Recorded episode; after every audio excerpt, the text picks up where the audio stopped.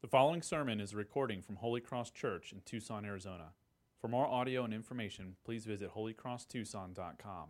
All right, good morning, everybody. Uh, my name is James. I'm the worship director here at Holy Cross. We want to welcome you uh, to, and thank you for joining us in our time of worship today.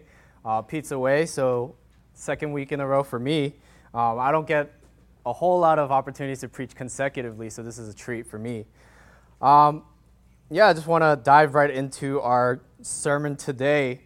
Um, we started this new series a couple weeks ago, The Person and Work of Jesus from Garden to City.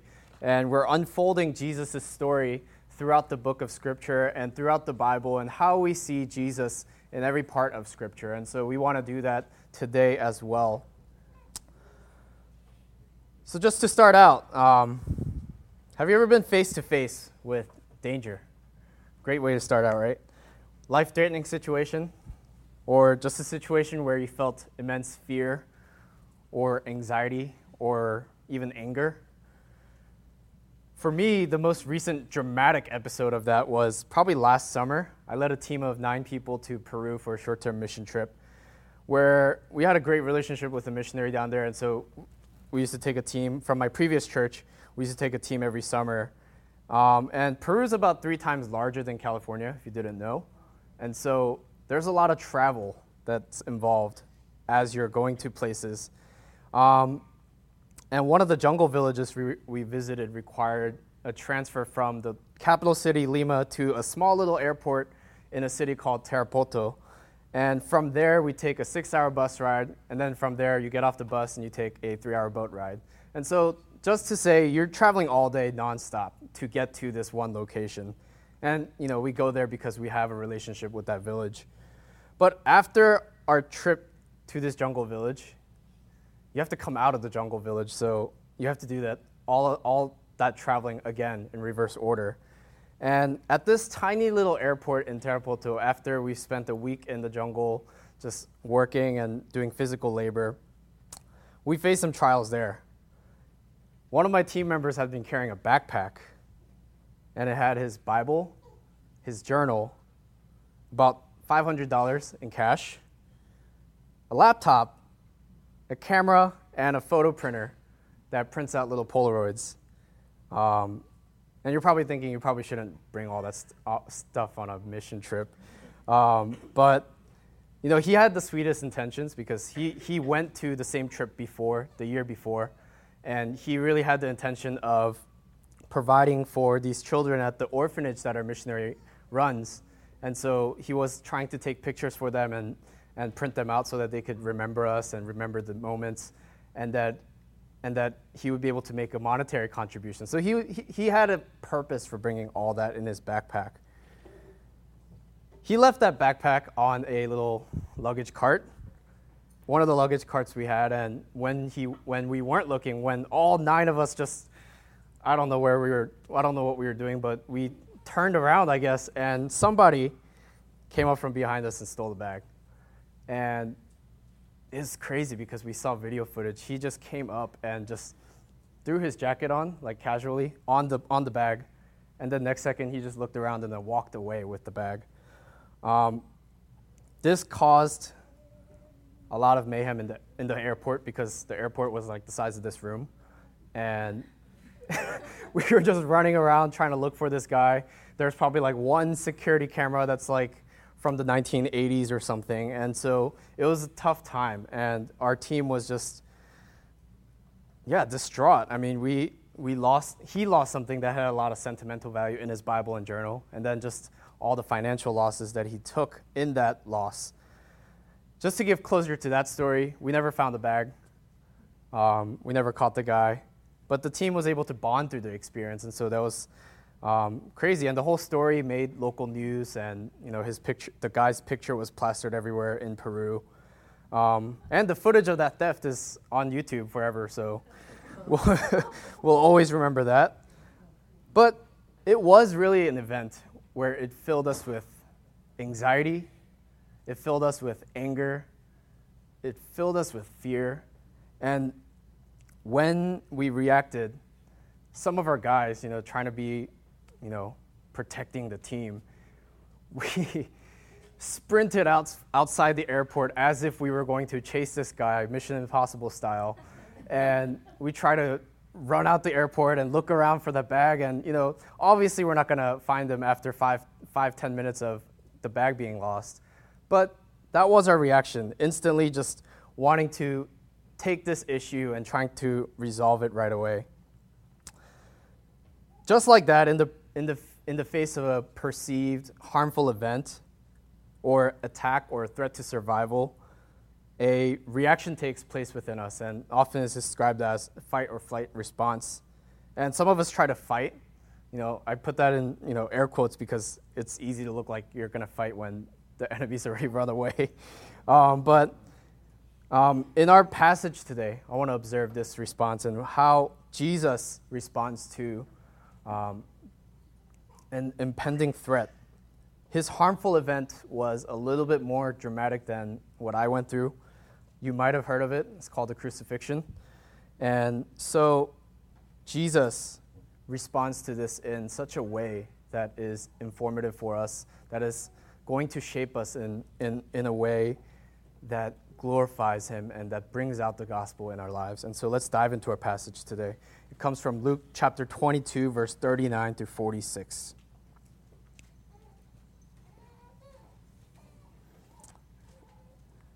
This is the word of the Lord. And he came out and went, as was his custom, to the Mount of Olives. And the disciples followed him. And when he came to the place, he said to them, Pray that you may not enter into temptation. And he withdrew from them about a stone's throw and knelt down and prayed, saying, Father, if you are willing, remove this cup from me. Nevertheless, not my will be not my will, but yours be done. And there appeared to him an angel from heaven, strengthening him. And being in agony, he prayed more earnestly. And his sweat became like great drops of blood falling down to the ground. And when he rose from prayer, he came to the disciples and found them sleeping for sorrow. And he said to them, Why are you sleeping? Rise and pray that you may not enter into temptation. Just to give a little background on our text, at this time, the Passover feast was taking place, and Jesus was preparing his disciples for what was going to come, for his own departure. He was about to face something so horrific that's never been seen. And in this way, it's helpful because we have the whole Bible, because we know what happens, just like Jesus knew what was going to happen. And as he's preparing his disciples for his departure and for this impending attack, couple things take place, couple things unfold in this chapter. The plot to kill Jesus builds up and it thickens as Judas conspires with the chief priests and, and the officers. Jesus tells his disciples that someone will betray him, which leads to an argument. Not mainly about who's going to betray him, but in Luke's account of the story, they're, they're also arguing at the same time about who is going to be the greatest.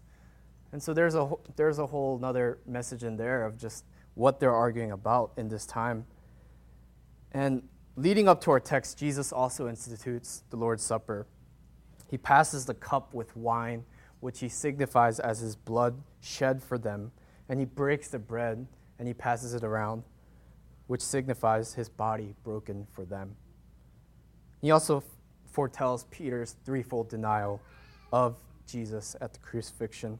And so it's important to note all that takes place because his disciples repeatedly, time and time again, in each episode, seem to be completely uninterested and unconcerned or unaware of what's going to happen to Jesus, this tragedy that he's describing and that he's trying to prepare them for. But what we also see in our passage is that Jesus is trying to prepare himself. He's about to fully take on the mantle of the title of our sermon today Jesus Christ, the suffering servant. And I think for us, just as an athlete would do well to study a more well accomplished athlete, to understand how they prepare, to understand their inner workings of their mind, their approach to the game, the things that they see, the things that they game plan for.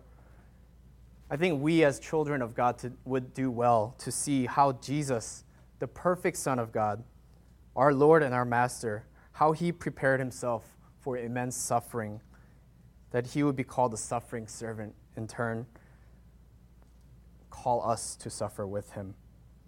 And so in this passage, I want to observe three attributes about Jesus, about him as a suffering servant compassion, agony, and commitment.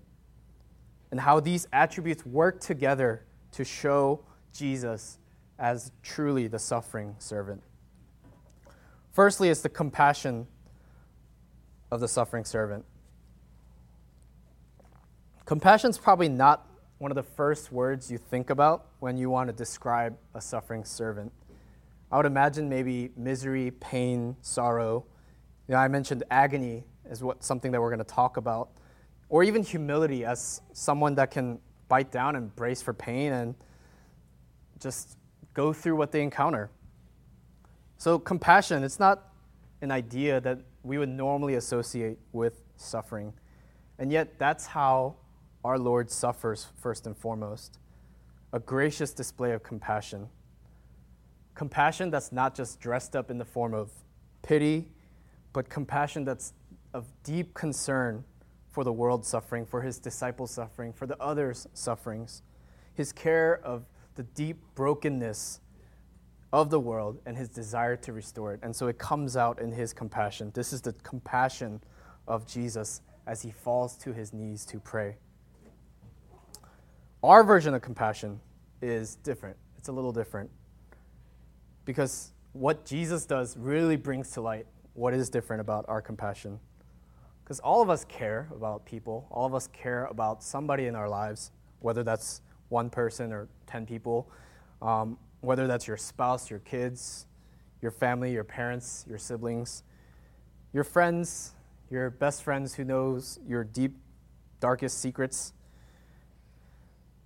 We care for people in our lives and we show compassion to them in their times of suffering. But think about our own circumstances. And when we show compassion, it tends to be in times where things in our life is relatively in order compared to the other person who is going through the suffering.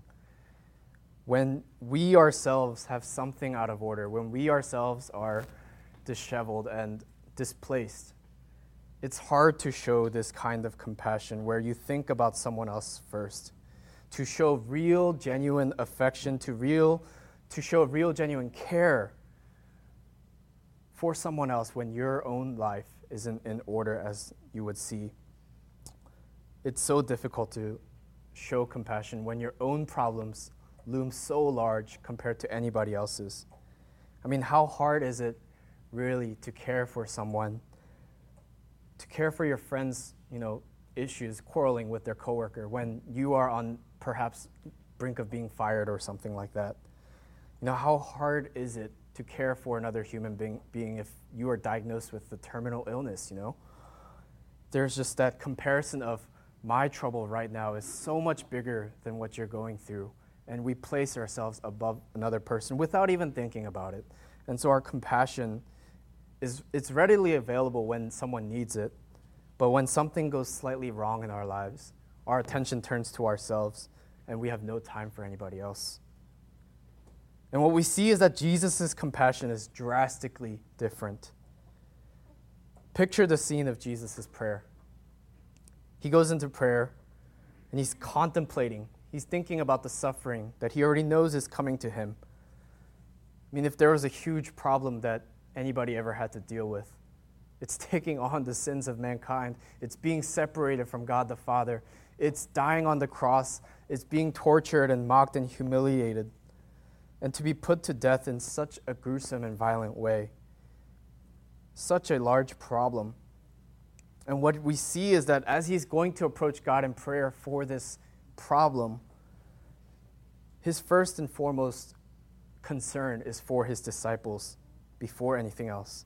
He says to them before he goes into prayer, Pray that you may not enter into temptation.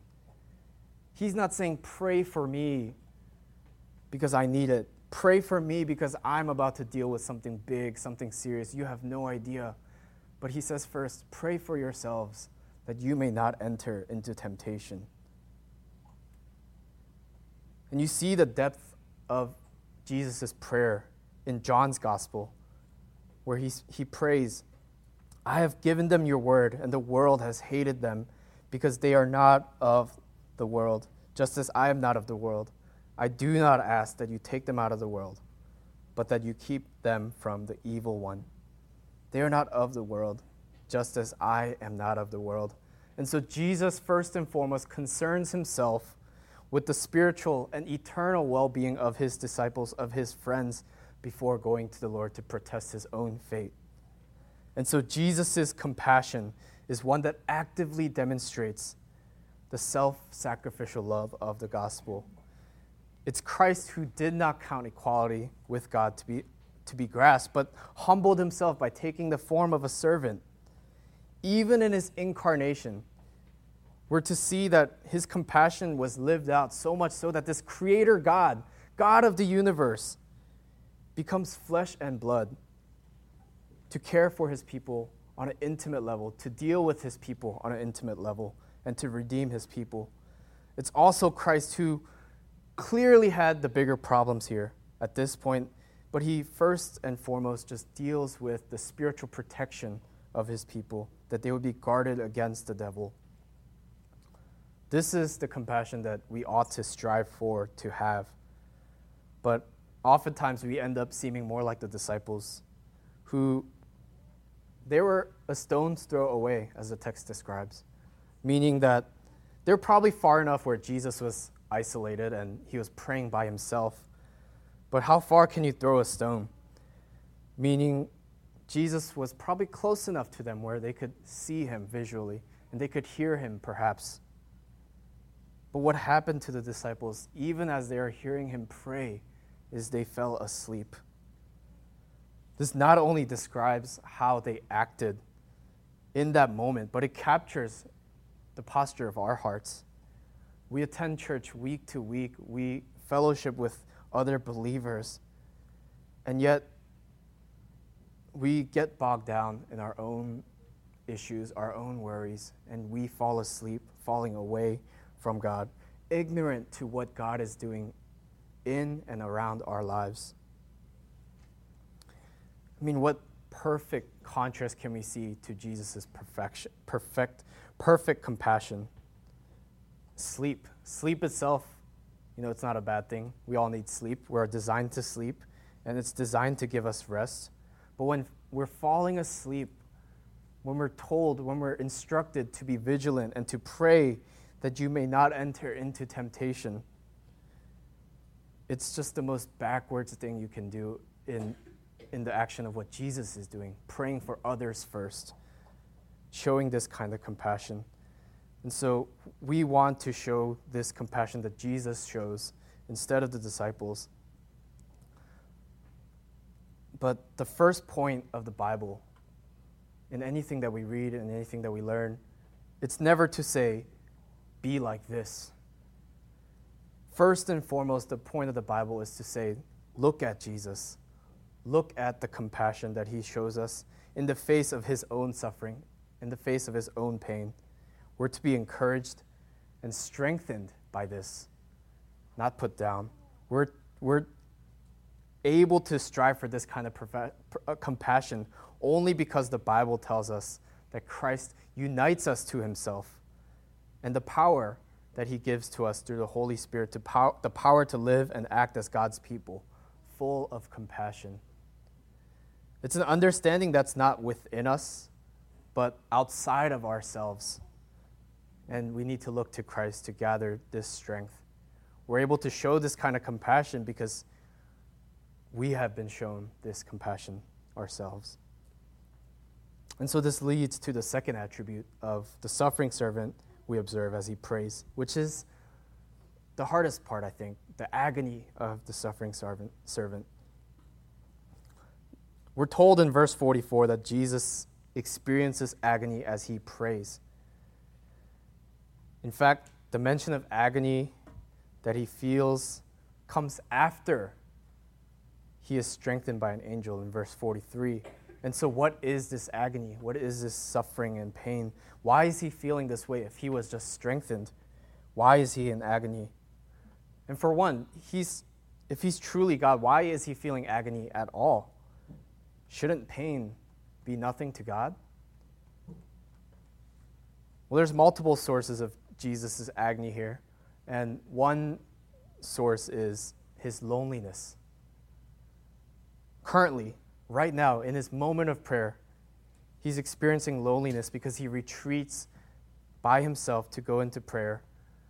But the loneliness isn't the physical isolation, perhaps, but it's more so that he is going into prayer and he is asking his br- brothers to pray alongside him, and yet they've fallen asleep and they've fallen into the temptation. And so they're not with him in prayer in this moment as Jesus is praying. And this loneliness, this temptation, or this temptation is so, is so great that he probably needed community to support him and to pray with him. I mean, how hard would it have been for Jesus to go pray somewhere else? Because this is ultimately the betrayal where it takes place. And Judas knows that he frequents this uh, Mount of Olives. And so Judas is expecting for Jesus to be there, to betray him there. And how hard would it have been for Jesus to go to a different garden or different place to pray to avoid this betrayal? How hard would it have been in a time with no security cameras and no technology to just run away to escape the fate that he's going to suffer?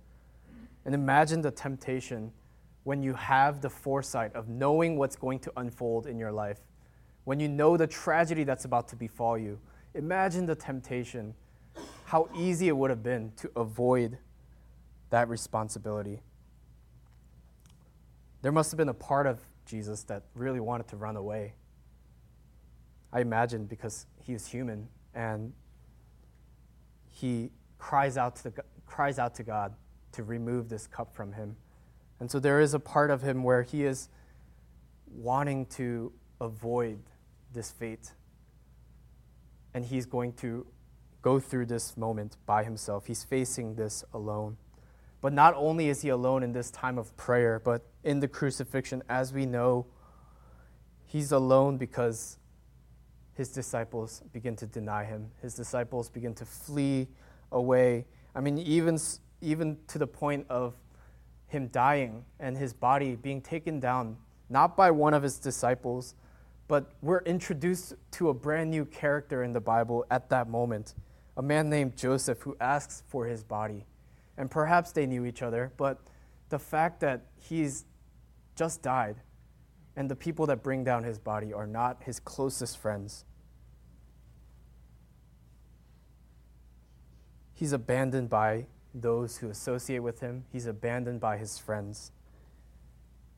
He's abandoned also by the ones he came to save, the society of people that he came to save. He came to preach the gospel. He's abandoned on this great, grander scale because he came to save these people, the broken sinners that he had come to redeem for himself and to God's kingdom. Now crucifying him, mocking him, abandoning him even in this moment of utter and complete abandonment. This is Jesus' prayer on the cross Father, forgive them, for they know not what they do. I mean, how tragic is that? He dies pleading for the forgiveness of others, for the forgiveness of those who have put him in that predicament. The crowds that followed him, that listened to him, his disciples, his enemies, all those who were around him, all those he came to save abandoning him so harshly that he dies this death, and there is a wall between the, wall of death between them.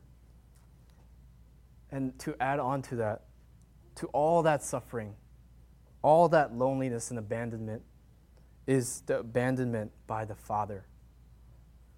Because Jesus, at the moment of crucifixion, at the, t- at the time of the crucifixion, the Father turns his face away from him, from the Son, They've never been separated like this. Never was there a barrier of sin, of shame, of guilt, of death between the Father and the Son.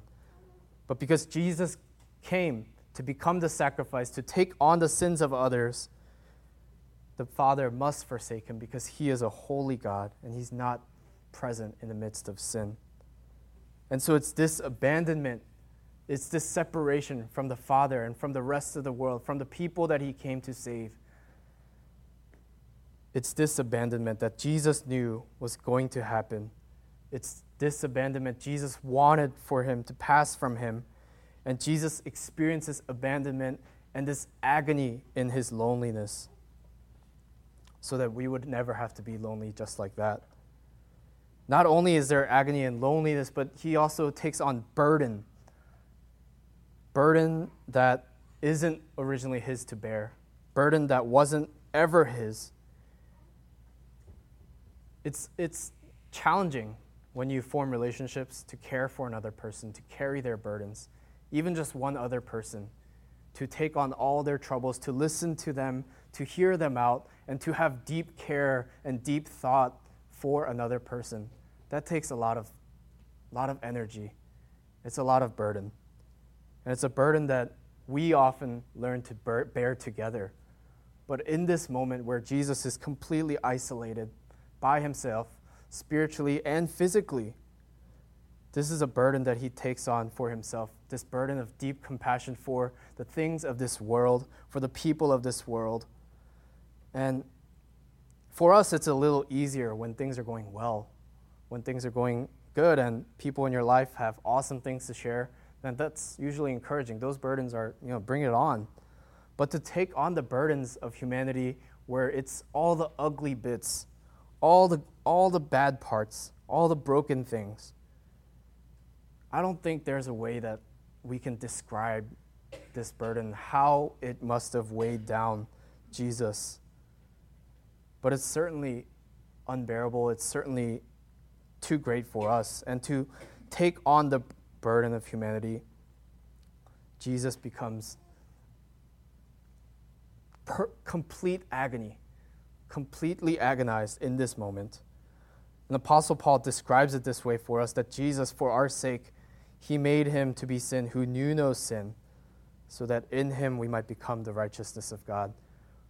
And for Jesus, the sinless and perfect servant, to become sin for us, that sort of burden causes agony, just constant state of wrestling with sin, to be brought down so low and so far removed from God because of the burden that he had to carry. And he wouldn't be just, I mean, he's completely a perfect suffering servant if we ended right there. But then to add on to top, add on top of all of that, all of that spiritual and emotional pain and suffering, there is really the reality of physical burden, physical pain, physical suffering that he goes to bear for himself, for us, on the, on the way to the cross and on the cross itself. There is a reality to what Jesus goes through because he's fully human. It speaks to his humanity because he experiences all this physical pain. it, it makes him to experience every single scrape and bruise and cut that there is a broken world and that we live in this broken world where we experience pain and suffering. And so, Jesus, instead of just saying, I'm going to snap my fingers and make it all go away, instead of doing that, he comes down to our level and he says, I'm going to experience this and I'm going to suffer with you. And all of this agony, and probably more that I can't describe, so that you know we don't get brought down too much with the talk of Jesus' suffering and crucifixion. But all this agony points to something. Because this is the only time in the New Testament where a writer uses this word, talking about being in agony. And I think it's really meant to convey a really deep sense of suffering that's unlike anything else that we see in Scripture or in life. And you see that. You see how Jesus responds to that. There's a real sense of fear in his prayer. If you're willing, remove this cup from me. But Jesus is ultimately not in agony of just fearing death. He's ultimately in agony because, because of the separation that he encounters, because of the burden that he bears. And it's ultimately Jesus who, in all of this, he embraces the agony. That's one of his responses. He embraces the constant state of suffering, the constant state of wrestling with sin, the constant state of wrestling with pain. He doesn't just push it away. He asks that it's removed from him, but ultimately he, he, he submits and he says, Let your will be done. Jesus is not fearing death, Jesus is fearing this constant state of pain that he must be in, the separation that he must have. And it's weird to say that someone can embrace agony because agony inherently means that you're wrestling, you're, you're, you're struggling with something. But that's the path that the Lord chooses to submit to that struggling and to be in that constant state of, of struggling. This is key for us because we can, in the opposite sense, relate to it very well. Because for many of us, the American life is all that we've known. And for me, even personally, I've lived in Korea for eight years of my childhood, but for the large majority of my life, I grew up here. And for many Americans, we're so deep, deeply programmed to seek out comfort. The advancement of technology combined with the resources that we have available to us abundantly, it's made us adverse to struggling. The idea of being in a state of struggling or un- being uncomfortable. I mean, we really do have a lot of practical solutions for us. You know, I don't know if you've noticed because, you know, I've just recently moved here, but it gets a little hot in Arizona. and for that, we have air conditioning. It's miserable when you don't have that. We have internet access almost anywhere you go. And it, it, in turn, because you have internet access, you have access to all kinds of information, probably in all of humanity. And we have social media networks through that internet connection. We have constant forms of connectivity. We have apps and smart devices that do everything for us, literally, um, to remotely control our level of comfort, whether it's your smart thermostat, smart vacuum, I don't know, the little Roomba thing, smart TV, smart microwave. There's, there's all kinds of appliances and devices and things that we can add to our lives. A lot of people have Alexa now. Um, you know, there are just so many things that add to the way that we view our comfort and the way that we pad it up so that we're constantly comfortable. I know the extent of this because I have a mug. It's a smart mug. And it tells me when my, when my coffee is at the perfect drinking temperature of 135 degrees. and so, you know, I'm guilty of it too. We're opposed to the very idea of being in discomfort. You know, when my AC broke last month, I think a lot of people came up and was like, How, how are you doing? Did you get your AC back? Um, and I was in constant contact with my office, my apartment office, until it got fixed. And it, it, got fixed in three days, but I was constantly just calling them every every couple hours, like, "Hey, are you guys coming to fix the AC today?" Um, and and I'm in no way condemning these things, obviously, because I have some of these things. Um, so don't go home and destroy your AC units, but it should really open the open our eyes to the reality that we live in today we don't like the idea of agony. We don't like the idea of suffering where we have to constantly wrestle with discomfort. We would rather take it head on and fix the issue, or we would rather flee from the issue and just table it, tuck it away. It's fight or flight. But the response of Christ was that he became a suffering servant. actively suffering. He chooses the path of agony and pain in order that the will of the Father would be accomplished, in order that he could walk in obedience to God, regardless of what that meant for himself. And as followers of Jesus, we're called to walk in the same way.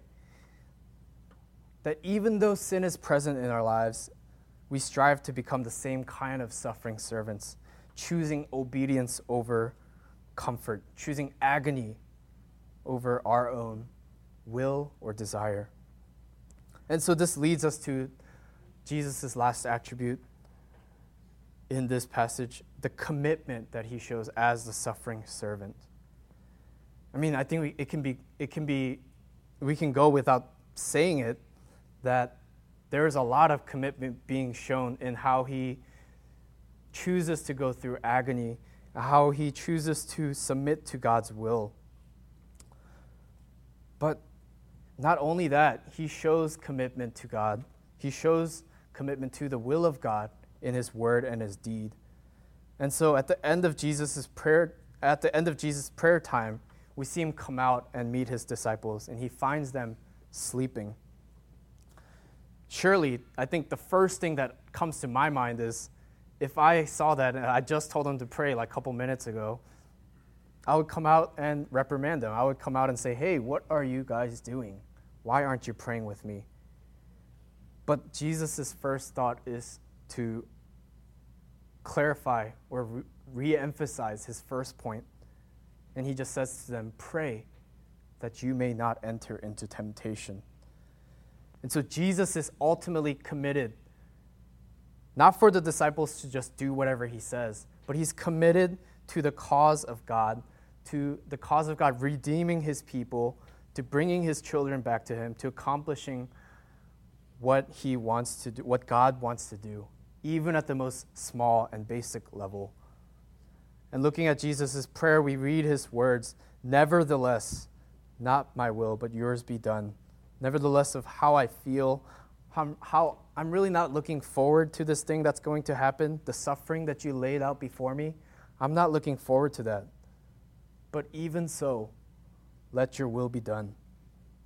And so he prays this to God, and he reiterates his point to his disciples in speaking out truth and in speaking out his commitment for God's will, but even in his actions. Because it's interesting that his actions mirror his words. You know, it's not something that we see in the Bible that often, if you think about it, that a lot of people in the Bible constantly, over and over and over again, say, We love you, God. We want to be your people, you are God. And then they turn around and do exactly what God has commanded them not to do. But Jesus, in his word and in his action, he mirrors everything perfectly. Perfect obedience. And he demonstrates that for us. And he's saying, You can't do it, so here, let me do it on your behalf. And to further show his commitment in his prayer, Jesus kneels down. And this might be a detail that we gloss over, but it's so important because it was so uncommon in that time. It directly contrasts and opposes the posture that the Pharisees would take in their prayer. Their prayers were public for everyone to see, for everyone to hear, standing tall and proud, proclaiming loudly this, these holy prayers. And we see Jesus do the opposite thing. He retreats away into a quiet place, falls down on his knees. And in other gospels, other gospel accounts, they describe him as falling to his face and so he falls down. And when someone falls down to their knee, you get a sense of urgency and desperation, of begging and pleading and weeping. That's the way that Jesus is described, that he falls down to his knees to pray. There's commitment even in his physical actions.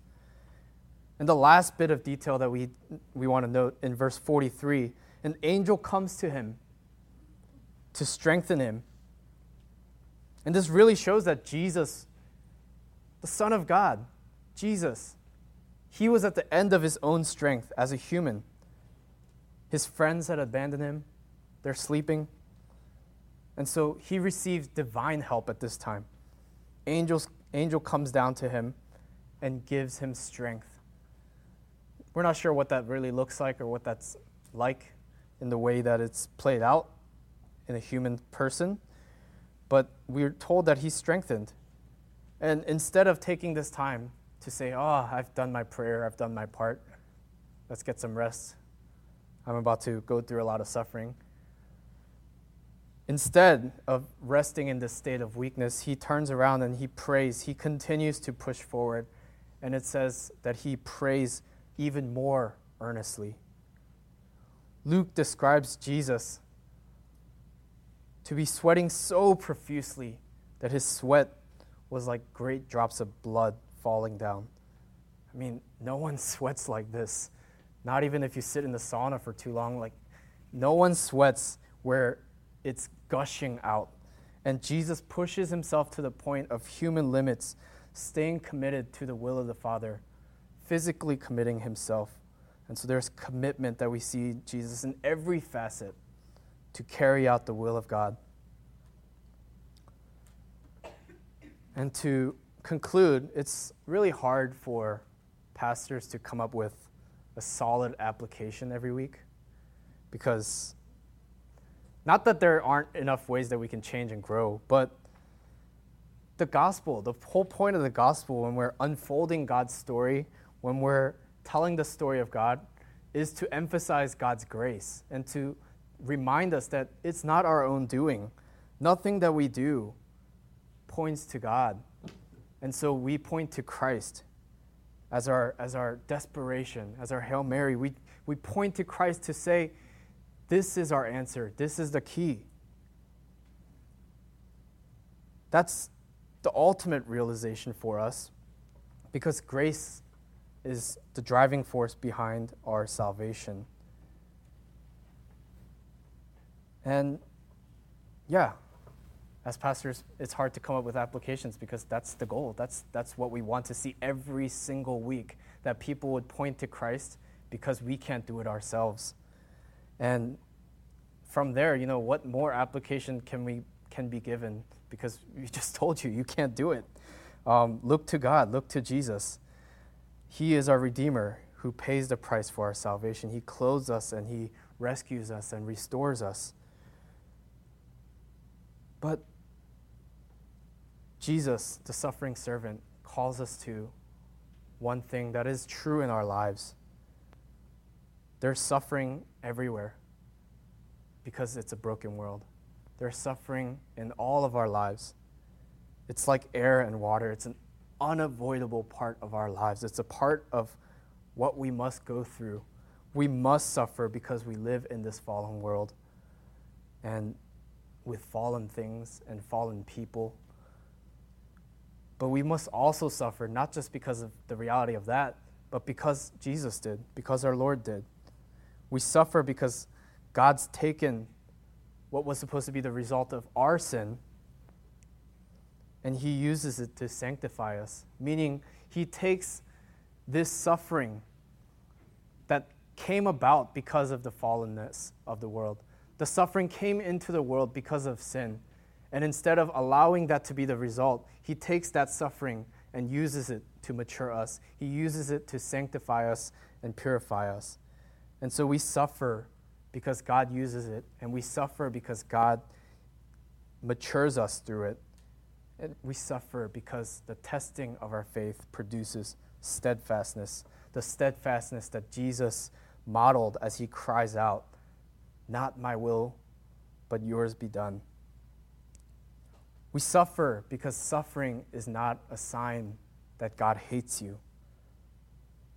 Just like we know that the opposite isn't true. I mean, you know that when you're in a hurry and all the traffic lights turn green, it's not a magic sign of God blessing you in that moment. It's, it's not your children turning out to be these handsome and beautiful people, successful. It, these things out of our control and we attribute we don't we don't regularly attribute that to oh it's just because god favors me versus that other person who's going through suffering. We don't think that. And so the opposite of that is true because while all things are in god's control we submit to that. God is sovereign. While all things are in his control God's ultimate goal is not for our earthly comfort, but rather our eternal security.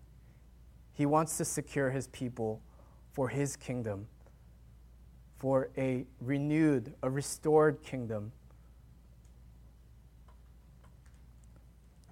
Alistair Begg and Sinclair Ferguson makes this point that Christians, you are winners, indeed.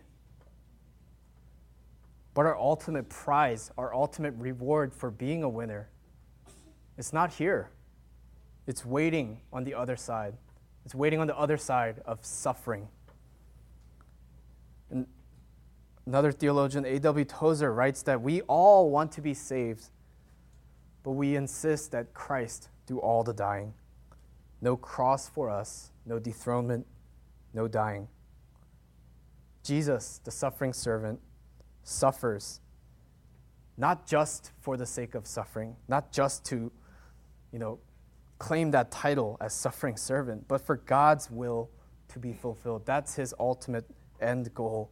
And as followers of Jesus, I encourage all of us, all of you, to take these words of Jesus from Mark 8 to heart as we close.